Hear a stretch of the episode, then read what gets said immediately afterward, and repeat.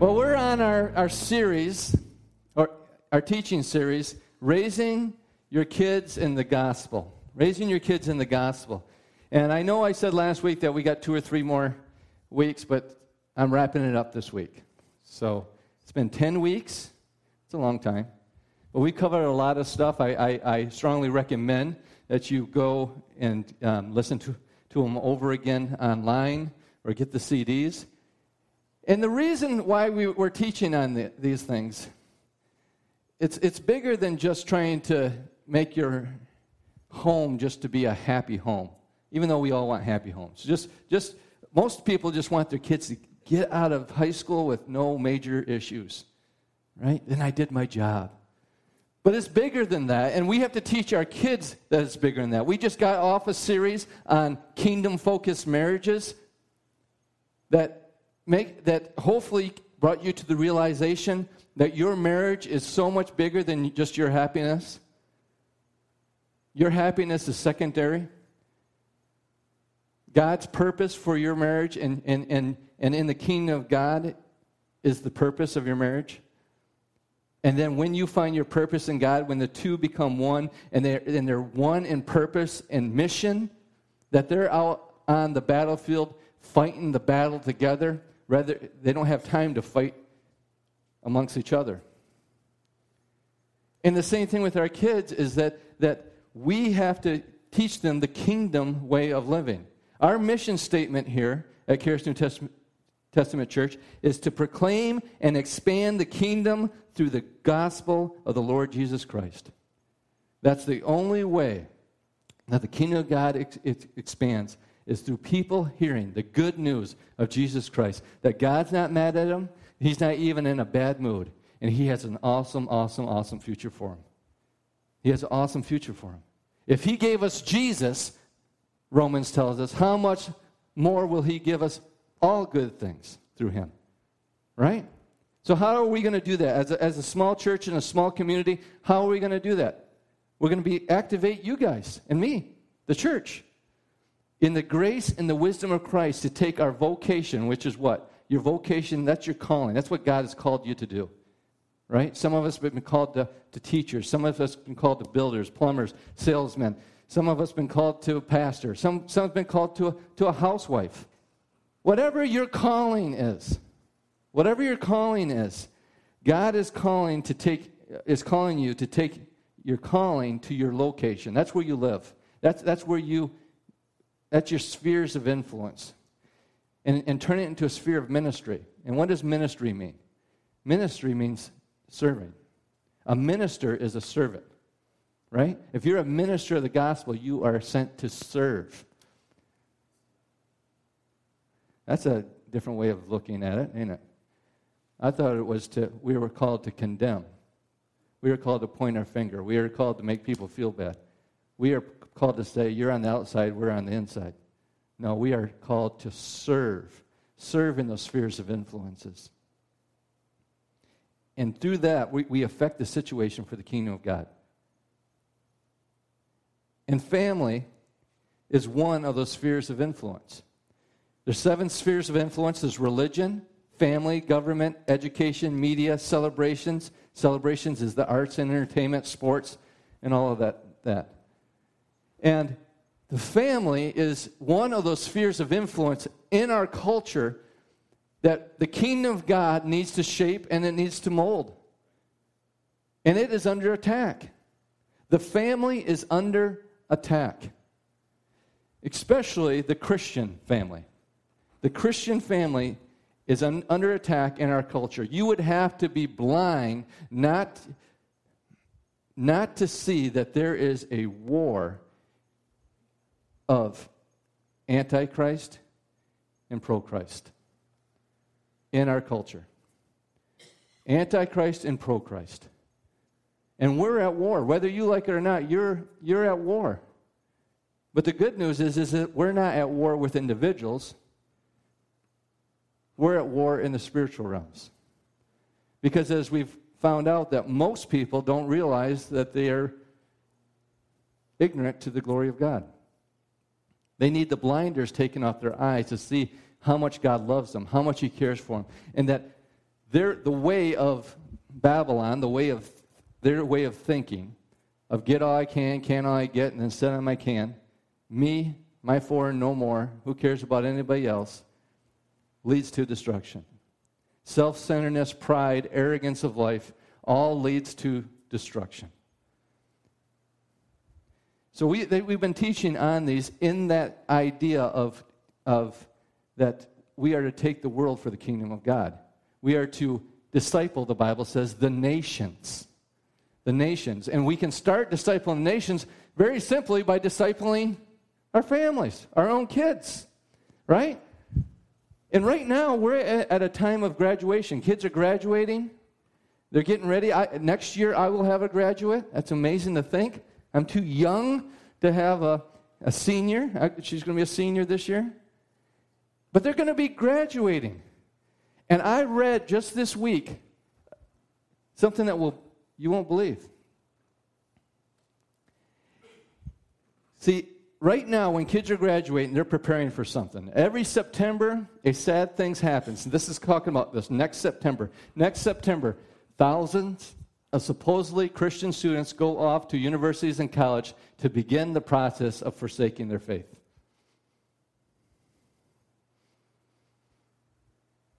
Their faith is under attack.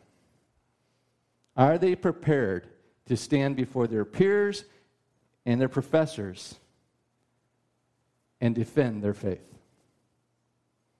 Here's the statistic that you won't believe 70% of Christians who leave the home end up losing their faith by the time they graduate college. So, what do we do? Most of us, we, we think that controlling our children in our homes will do the job by just putting out, down laws, putting down um, discipline, that, that that's going to that's gonna work, but that's not enough. It's not enough for them to stand against the Antichrist culture they will be facing. They are no longer, when they're no longer under our roofs. As parents, we have been called to something more foundational than just controlling the behavior of our children. What do we do as a parent? What we do as a parent shouldn't be shaped by the values of our surrounding culture. And so, that's something that a lot of us as parents need to ask ourselves. Are the decisions that I make concerning my family, concerning my kids, is it based on biblical principles? Is it based on what God has called us to do and be? Or is it based on what's popular, what's the status quo, what's going on in our culture? What we do as a parent shouldn't be shaped by our reaction to how we were parented. That, that is such a key. That is such a key. It's so many of us maybe had had bad experiences from our parents. And we do one or two things. We mimic them, or we go to the other extreme and there's, there's a happy medium in there. You, you, what you have to realize that you are not who you your parents said that you are. You are who Jesus Christ says you are. You are who God says you are. And we have to allow our heavenly Abba, our heavenly Father, to teach us in his ways. What we do as a parent shouldn't be shaped by what we have dreamed our children could become. So many parents have this grand idea of where their kids are going to be, um, where they're going to go, what they're going to do, and then they just push their kids in that direction. It doesn't matter how successful your kids are, if they grow up to be miserable, what good is it? See, God has a plan. Your plans are not important, God's plans are important. And the goal as a parent is to find out what God's plans are for your kids and then help them come into realization of God's plan and how to walk that out in faith and how to achieve that. What we do with our children should not be shaped by the ups and downs of our emotions. And we've talked about that. We've talked about how one day you're in a bad, you had a rough day at work, and so you're angry at the kids and you discipline heavily. Next day, you're in a good mood. So the kids are doing the same thing, but they don't get the same punishment. They don't get the same discipline. And that's just a roller coaster. And it causes your kids to rebel against your authority because they can't trust you. They can't. And we got to make sure that we're not controlled by our emotions. The parenting of our children should be shaped by what God says every human being needs and not by our flesh or the wisdom of the world. Do you know God says that there, in, in His Word, what every single human needs? He's our Heavenly Father, and He knows what you need. And He has promised, and we're going to look at these promises. We're going to go through them fast. We're going to go through them fast. But these are promises that God says that He will, is willing to do for every single human being. And we, as ambassadors for Christ, we're ambassadorial parents. We are representing God. We need to take these same promises and, in a small way, help our children to realize that we too are providing these promises in their life because we know that they need them. The true needs of our children is what forms our job description as parents. So let's look at those, those needs. Our children need guidance. In Proverbs 11 14, where there is no guidance, a people falls, but in the abundance of counselors, there is safety. Psalms 31 3, for you are my rock and my fortress, and for, for your name's sake, you lead and you guide me. Our Heavenly Father has promised to guide us, He promised to lead us. We, as parents, we have to be guides unto our children. This is what they need. They need guides. Protection. Isaiah 31 5, like the birds hovering, so the Lord of hosts will protect Jerusalem. He will protect and deliver it. He will spare and rescue it. I just love, see, I'm, i was going to go fast, but I just love the word picture there. Hovering. I, I, I picture eagles just circling above. It's circling above, and it can see everything that's coming in to attack. And that's what God does. He, he, he's above you, He's hovering over your life. He sees in the future, He sees from all sides, He sees from underneath, He sees everywhere. He's just hovering around you and speaking words of wisdom to you. Right? The Holy Spirit was sent to what? To lead us and to guide us, to even show us things that are to what? Come. In Psalms 91 1, he who dwells in the shelter of the Most High will abide in the shadow of the Almighty. I just, it just reminds me of that story of, of well, that's a better example. Lion King. Do you guys ever watch Lion King? And when Simba was growling at the uh, hyenas, and he's trying to roar and couldn't roar, couldn't roar, and then all of a sudden he roared, and there's just a huge echoing roar, and he thought it was him, but really it was his father behind him. That's how it is with God we stand in the shadow of the Almighty. He's just standing behind us. Instruction. Good and upright is the Lord, therefore he instructs sinners in the way, Psalms 25 8. Thus says the Lord of hosts, Will you not receive instruction and listen to my words, declares the Lord, Jeremiah 35 13. God wants to instruct us in the ways of righteousness. Not only righteousness, in the ways to live. He wants you to have a prosperous life. He desires for you to prosper and be in health, even as your soul prospers. Right? I tell you what, what's the will of God? Well, if you look at before the fall of man, they were pretty prosperous, had all their needs met, things were good. And then if you look at the eternal kingdom of heaven, all their needs are met, every, they're prosperous, everything is good. That's the will of God for humanity. And God wills that in your life right now in the kingdom here. You are to be a peculiar per- people. You know that? People are to look at you and say, man, there's something different about you. Why does everything always work out for you? Even, even when bad stuff happens to you, you got, you got a joy and a pep, and, and you don't you don't get all mad like the rest of us, and then it ends up working out to your good. See, if you work with God in the attacks, then He works all things together to good who love them and called by, by His name, right? So even in tragedy, even in the attacks, even in the storms of life, we can have joy because we got our we dwell in the shadow of the, the Most High God, of the Almighty. Wisdom. There's a lot of there's a lot of information out there, but there's very little wisdom. I've heard about common sense. Common sense is kind of like wisdom. Common sense is far too uncommon.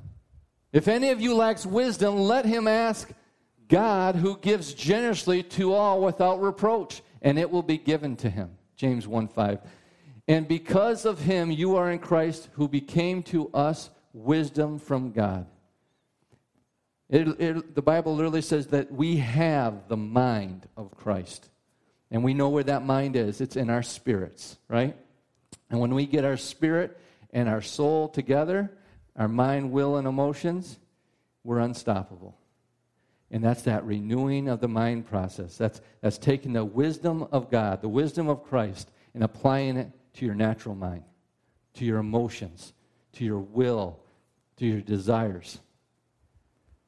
Authority. Our children need authority. Let, and we need authority. Let every person be subject to governing authorities, for there is no authority except from God, and those that exist have been instituted by God. Romans 13 1. Now, what that says is that governments are, and when governments, right now you're thinking, you're thinking of the White House or um, Congress, the Senate, that type of stuff. Governments, your, your home is a government. You have a leadership roles in, in the home, right? So you got to think of gov- government is throughout everything. A school has government. A church has a government. It's, and it's not that God institutes the people in government. He instituted government. You understand the difference? So when someone says, well, our president, that must be the will of God. I don't know if, whether it's the will of God or not. That's not what this is saying. We wouldn't have that president if it wasn't for God putting him in office. That's not true. He's in office because people voted that way, right? And it's the same thing in all types of government. God instituted the, the, the foundation, the formula, the, the, the way that government works and operates. It's not, he doesn't put the people into government. Right?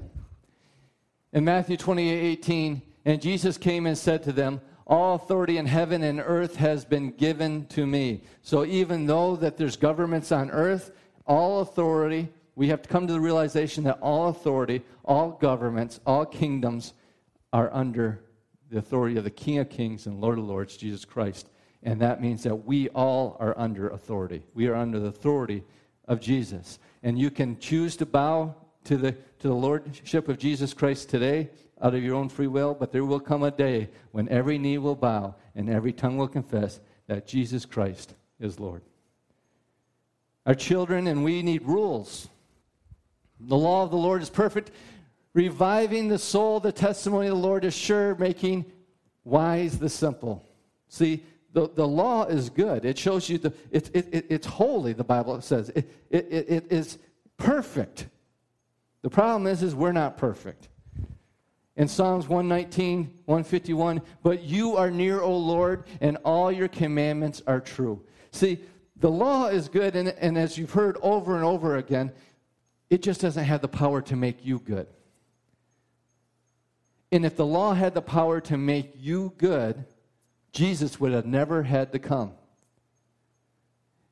What has empowered you to be good and do good is the indwelling of the Holy Spirit and taking your stony heart and making a heart that can be changed a heart of flesh. A heart of flesh. Structure. Our kids need structure.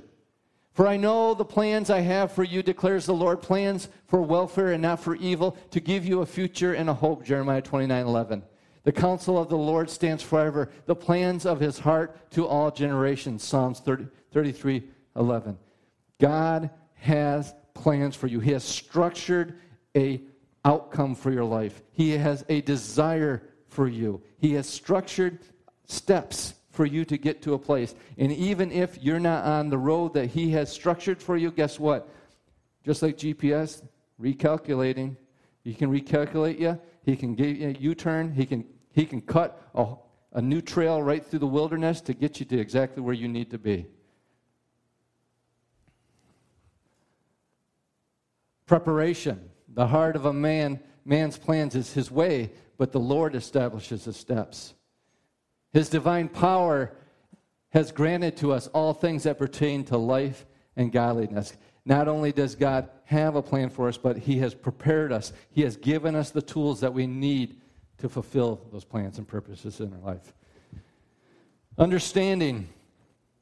Psalms 119, our children need understanding. They don't need just rules. They don't need orders barked at them. They don't need to hear, because I said so. They need to understand why we do the things that we do, why we ask of them the things that we ask. And we, as God's children, need to understand God's way of doing things. I have more understanding than all my teachers, for your testimonies are my meditation. The, the Bible, the Word of God, the testimonies of who God is, that makes a person wise. Psalms 119, 130. The unfolding of your words gives light, it imparts understanding to the simple. I, I am a simple person, but God gives me understanding to do things I would never, ever be able to do in my own strength. See, the problem is, is, is that people don't see that. Whenever people look at some, an individual and you think, man, that person has a lot of talent. That person has a lot of smarts. That person has a lot of wisdom. That, very, that person's very good with money, or whatever it might be. You don't understand that a lot of those people, especially Christian people, they're just simple people that have learned to tap into the understanding and the wisdom of God.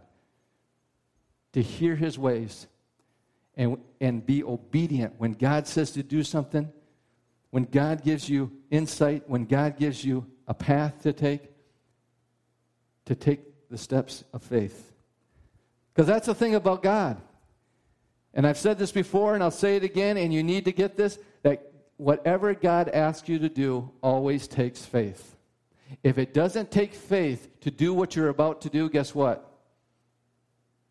That's not God. Because you can do it in your own strength. If you don't say, God, if you don't show up and take care of this situation, if you don't give me the wisdom in this situation, if I'm going to be a failure, I'm going to be an utter failure. And I'm going to do this. I believe that you're telling me to do this. I'm going to step out in faith and I'm going to trust you all the way, and you better show up. I need you to show up then you know that it's what God's called you to. But if you're thinking, yeah, God called me to this and I can handle it, I'm not too concerned about it. You know, in, the, in, in your natural man, then I can almost guarantee you that this is your idea. God's ways always takes faith in him. Why? So he gets the glory, not us. Confrontation. He who disciples the nations, does he not rebuke? He who teaches man knowledge. Psalms 94:10. But exhort one another every day, as long as it is called today, that none of you may be hardened by the deceitfulness of sin. Hebrews 3:13. We need confrontation. We need to be pointed out to that our children need to be pointed out that what they're doing, the decisions they're making, are wrong and they're leading to destruction.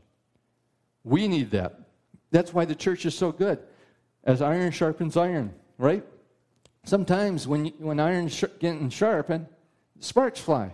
There's confrontation. But you got to understand that you, con- you, you confront somebody in love and, and, and speak to them who they are in Christ. You don't leave them in a place of condemnation. You edify them, you build them up, you encourage them in the faith.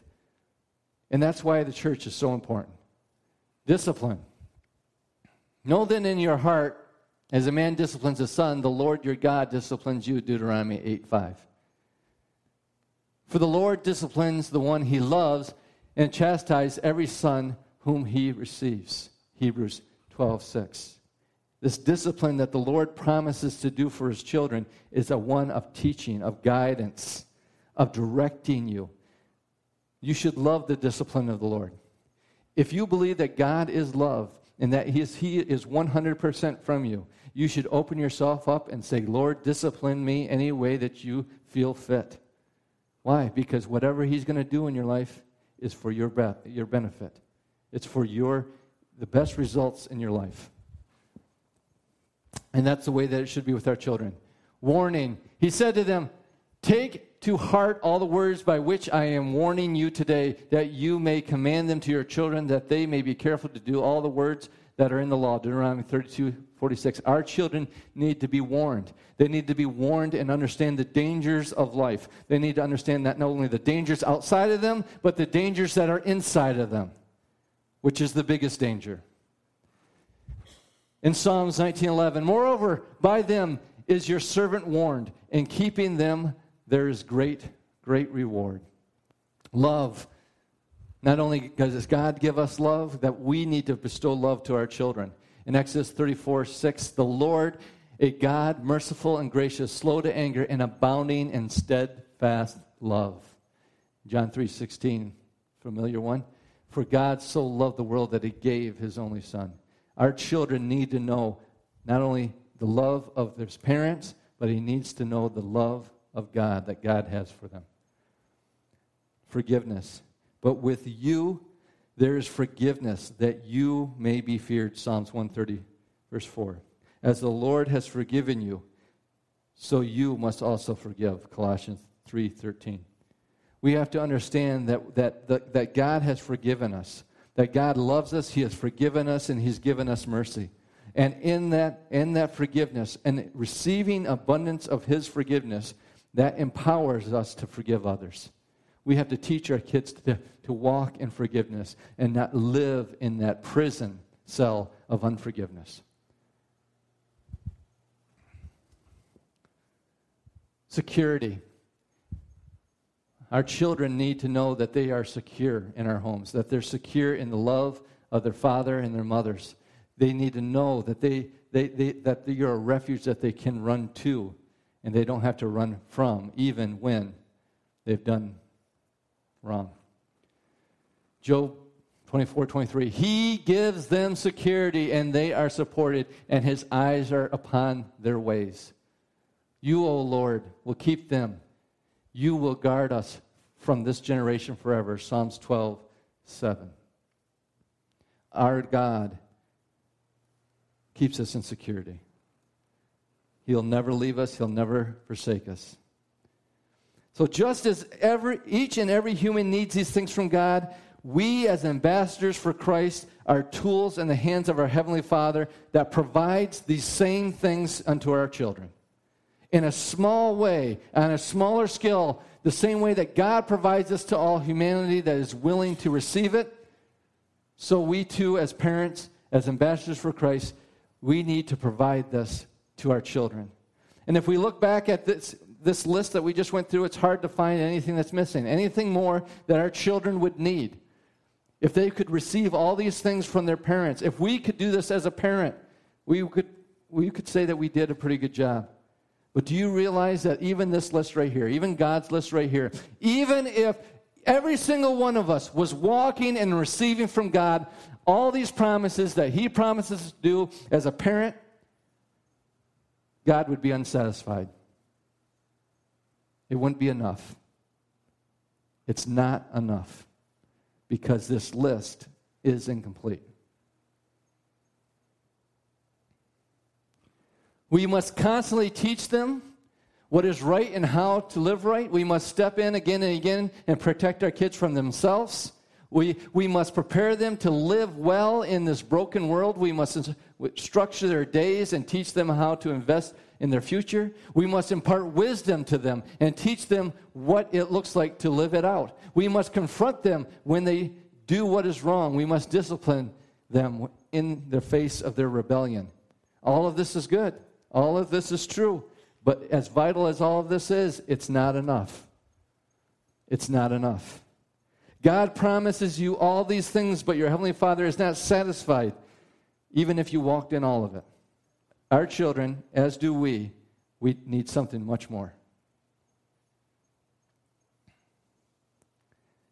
And that's how we're going to close today. We're going to close today with talking about our children, what every child's deeper need is. It's just not enough that they make foolish choices or argue with you endlessly or mistreat one another or entitled and demanding or act as if they have wisdom that they don't or question your authority or find no more natural to say than yes or are way are, are, are way too attracted to the world or seem to lack interest in the things of the Lord or pout when they don't get their way, or refuse to be happy until they do get their way. All these things are just moment by moment symptoms of the deeper need that we all came into the world with. And no matter how successful we are as parents to control our children's choices and behavior, our control cannot and will not free them from this deeper need to understand this need and the impact it, it must have on our parenting, there's no better place than to look to, than Psalms 51. In Psalms 51, verse 1, it says, Have mercy on me, O God, because of your unfailing love, because of your great compassion. Blot out the stain of my sins. I just love that. Have mercy on me, not because of me, because, but because of who you are, because of your unfailing love, because of your great compassion. Wash me clean from my guilt. Purify me from my sin, for I recognize my rebellion. It haunts me day and night. Verse 4 Against you and you alone have I sinned. I have done what is evil in your sight. You will be proved right in what you say, and your judgment against me is just. For I was born a sinner. Yes, from the moment my mother conceived me, but you desire honesty from the womb, teaching me wisdom even there. Verse 7 Purify me from my sins, I will be, and I will be clean. Wash me, and I will be whiter than snow. Oh, give me back the joy again. You have broken me, now let me rejoice. Don't keep looking at my sins. Remove the stain of the guilt. Create in me a clean heart, O God. Renew a loyal spirit within me. Do not banish me from your presence, and don't take your Holy Spirit from me. Verse 12 Restore to me the joy of my salvation, and make me willing to obey you. Then I will teach your ways to the rebels, and they will return to you. Forgive me for shedding blood, O God who saves. Then I will be joyful then I will joyfully sing of your forgiveness. See, we with our kids, what we do is we just look at their behavior. And we have to be aware that their behavior is just a symptom of the deeper problem. He knows that something is not right in him, and the only way he can be, it can be made right is through the power of God. And this is our children's greatest need. Your children need to see their sin so they'll cry out for God's mercy. Psalms 51 begins with a cry every human being should make. But sadly, billions don't. You only make this cry when you have come to the point where you acknowledge that the greatest danger in your life lives inside you, not outside you. And we talked about this through this series that the greatest danger is the sin that lives within not the sin that is without. And because of that, you are a person in desperate need of God's help and the helpers He has placed in your life. Too many parents focus on horizontal success. We think if we just get them through school with decent grades, get them into college, then everything's fine. What if our kids receive a good education? What if they land a good job? And are healthy, successful, and they're well liked, but have no sin awareness and no hunger for God's mercy. Jesus put it this way What if you gain the whole world and yet lose your soul? David's cry for mercy should confront us as Christian parents that God has called us to be agents of radical heart change in the lives of our children. Our children need to know that they need a Savior. Do they know that? And not only does our children need to know that they need a Savior, that they were born into sin, they need to know that mom and dad, that they too needed a Savior, and that we are dependent on Jesus Christ every day of our life. Number two, your children need to understand the nature of sin so they don't minimize its danger. Sin means our children on their own have no ability to live as God has created and desires them to live. No parental, control, no education system, no personal success will give them the ability they need. I can't read this with this thing going back and forth. no personal success will give them this ability. They need divine intervention. See, there's an archer sin means to miss the mark. And so I've always heard it described as an archer. You have a, you have a target, you have an archer, he pulls back the arrow, and he can never hit the bullseye, constantly missing the mark. But the truth of the matter is, you have a target, you have an archer, he has a bow, but the bow doesn't even have any string, uh, doesn't have a string on it. You're it's not only that you're missing the mark, you miss the mark. You don't have it in you to even fling the arrow towards the target. And that's where we need God's divine intervention. We need His Spirit living within us. We need His ability working through us. I can do all things through Christ who gives me strength. We need to be dependent on Him. Here is something you need to consider it is not negative nor condemning to talk to your children about their sin. When's the last time you have talked about sin to your, your children? And again, we're not talking about a condemning thing. We're talking about missing the mark. We're talking about this is where, what God has planned for you. And what you're doing here is going to take you to this plan.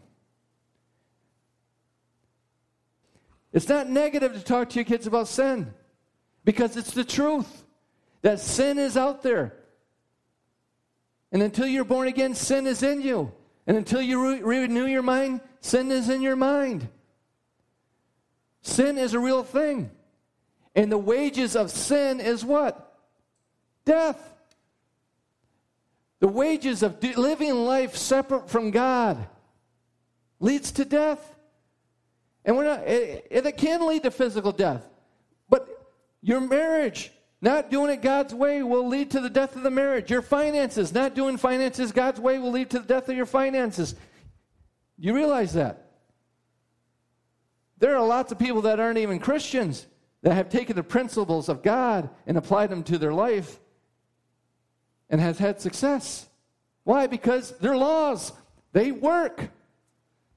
You can miss the mark in your relational skills, in being a friend, being a coworker, being a neighbor. And it can lead to death in those relationships. You can, you can miss the mark in what God has called us to in health.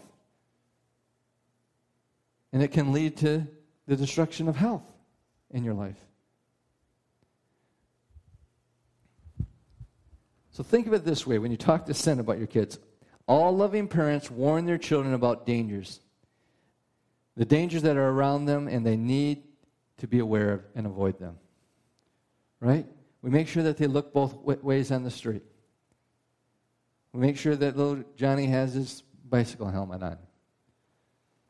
If I had a bicycle helmet when I was a kid, the other kids in my neighborhood would have beat me up. And they should have. no. That's funny. But we, we worry about we worry about what's in this cereal box or what's in what our kids are eating, what all this stuff. We worry about all these things. We want to protect them, and it's good because it can harm them. But there is no more harmful thing in a children's life than their own sin. To be made aware of it and its power to destroy is good and a loving thing to do as a parent. Your kids need to understand that the, that the things that they do, the things, just like us, the things that I want to do, I don't do, and the things I don't want to do, I do. And because our, our conscious, is, conscious is, is, is convicted, proves that we're not evil, but it's sin, the Bible says, in us. So it's no longer I who do it, do it but sin that's in me. You got to read, it's a little complicated scripture. And then he finally throws his hands up. Oh, wretch of a man that I am, who will rescue me, rescue me from this body of sin? I thank God that the Lord Jesus Christ will rescue me. We got to understand that sin is the enemy. And its whole job is to rob, kill, and destroy, to take you from where God wants to take you in your life. And as parents, we need to instill that into our kids.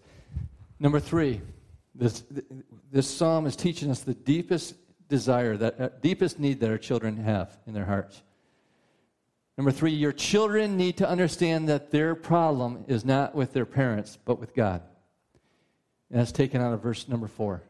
Our children need to understand every sin is vertical. Every sin is first in the face of God. See, we always talk about the horizontal effects of sin and what that just did to your brother or that what just, just did your sister or the, did you know how your mother felt right but first and foremost they have to see that sin is vertical that the things that we do really, in the end, we do against God. It's rebellion against God. Every sin is a desire to remove God from his throne and sit there yourself. Every time your children sin, they tell themselves that they are smarter than God, that they know better, and can write their own rules. Every sin is claiming independence from God. Every sin puts your children in the center of the world and makes life all about them. Good thing that only kids act this way. As parents, we must always remember the vertically of our wrong and teach our children that they have vertical wrongs. And don't just make it about us and how it affects us. Our children were made for God, created to do His will, and because this is so, every wrong thing they do is done against Him. Number four, your children. Your children need to understand that sin is a nat- nature problem that produces behavior problems. Your children need to understand that sin is a nature problem that produces behavior problems. When David says, I was born a sinner, yes, from the moment my mother conceived me, he is saying that my biggest problem is not situational, it's not geographical, geographical, it's not relational. No, it's my nature. I was born a sinner. I came into the world this way. This point is significant and vital for you and your children to understand. Is that you we were born this way and they must be born again. You must be born again. You must be given a new nature. You must be given a new spirit. It's not enough to say to your children say that your children sin, you must get them to realize and recognize that they sin. Sin is not just first bad behavior, sin is a condition that produces bad behavior. A sinner can't simply say to himself, hey, tomorrow I'm going to stop sinning, and actually do it.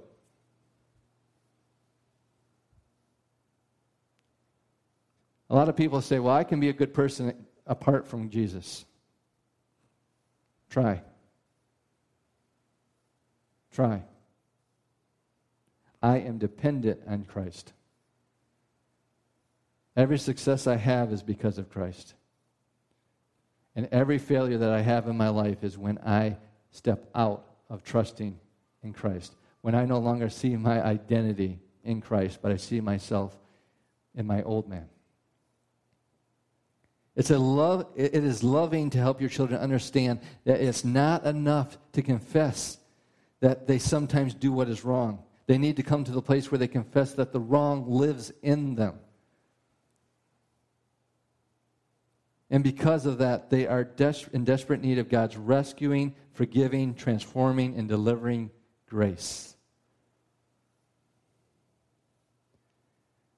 Number five, your children need to understand that since sin is a heart problem, the only solution is a new heart. Verse 10. The only solution to the heart infecting disease of sin that is in our children is a divine heart transplant. That's why Jesus was willing to come and subject himself to this fallen world. That's why he was willing to endure the, the cruelty of the cross, and that's why he had to exit the tomb so that he could deliver us and our children from the one thing that we all needed a new heart, to give us a new heart. More than being instructed, our children need divine surgery. Do you talk to your children about this th- these things? Do they realize that they were born into Adam and that the whole world is rocking and reeling because of sin? And that they need to be born again. Do you talk to your children about these things? Do you preach the gospel to them? It's not enough for you to, for you to recognize that need. They must come to recognize it as well, or they will continue to resist your help and not admit their need of God's. Number six. Your children need to be taught to run to the only place of hope the forgiving grace of God. The doorway of hope is hopelessness. Think about that. The doorway of hope is hopelessness. When you feel that you are hopeless, that's when you just are able to walk into hope. Because when you get to the end of your rope, when you get to the end of your ability, when you get when you finally lay down everything that you have tried to do in your own power and your own strength, and you say it's hopeless, that's when true hope can show up. That's when Jesus can show up. That's when Jesus can say, Watch what I can do.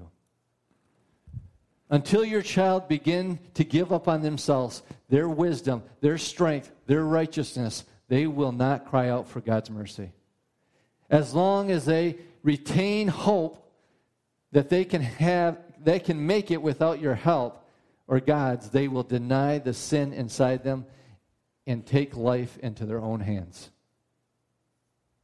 When a person is seeking forgiveness, they are acknowledging that they are not in charge. You realize that?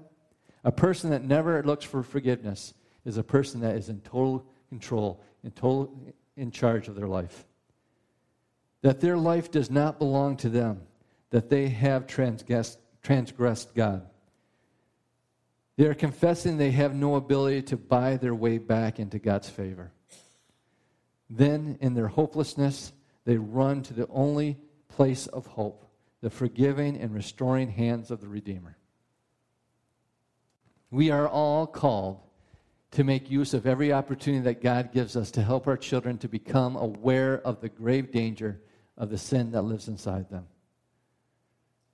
We do not do this self righteously, pointing out sin to other, others never works. It's offensive, and it will close down the hearts of your children. We don't do this with irritation or, or impatience, but with grace, acknowledging that you are just like them, a person in need of God's mercy. When you come this way, your tenderness, humility becomes a workroom for God to do in the heart of your children what only He can do. The greatest need for your children, and I hope that you've heard that echoed through this whole 10 week series is to know that they need to put their faith and their trust in Jesus. That they need to put their faith and trust in, the, in God and His ways of doing things. That is the greatest need for your children. And from that place, from that place, it's a launching pad for them to walk in the Spirit and not in the flesh, to understand God's ways and His ways of doing things, to understand how to, how to work in the kingdom to be a, a success. That they have a mission and a purpose in life. That they can go into any sphere, any calling in life, any vocation. They can go into any area of life and prosper and have success and take ground for the kingdom of God.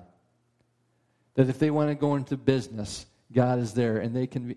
So many kids, so many kids think that if I'm going to live my life for God, that means that I got to be a preacher, I got to be a missionary, or something like that. No.